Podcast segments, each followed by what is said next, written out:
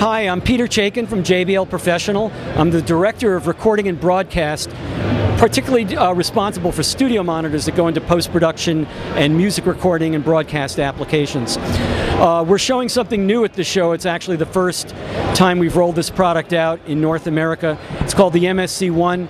First, a little bit of background. JBL makes studio monitors, as you know. We have three lines of studio monitors, the LSR 6300 series, the 4300 series, and now our new 2300 series, and they're at different price points. One of the things that we've done and that we really believe in is that even if you take a great speaker and you put it in two different rooms, you can get two different mixes. And we say that that's not okay. And we've been out really to try to improve that situation. And the way we do it is with something called room mode correction, RMC.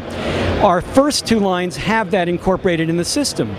When we decided to introduce our new line, the LSR 2300 system, we built a dedicated unit that sits on your desktop that allows you to tune the speakers to the room while doing a lot of other things. So we're going to take a look at that. This is the MSC1. As you can see, it has a large volume control and a bunch of buttons on the top. And basically what it is, is a monitor system controller that allows you to listen to different sound sources, up to three stereo inputs, two sets of speakers, add a subwoofer, and you can EQ the speakers as well. Uh, you might even see this on the screen as I do this. And you can do all these things to a set of speakers and a subwoofer and another set of speakers but the very cool thing that it does is the room mode correction.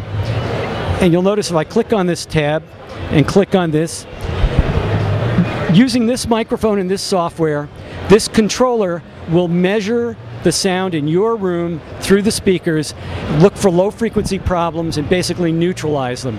Why is that important? Because if you're working particularly on content that has a lot of low frequency, if your room has a problem, you may misjudge how much bass you've got in the mix.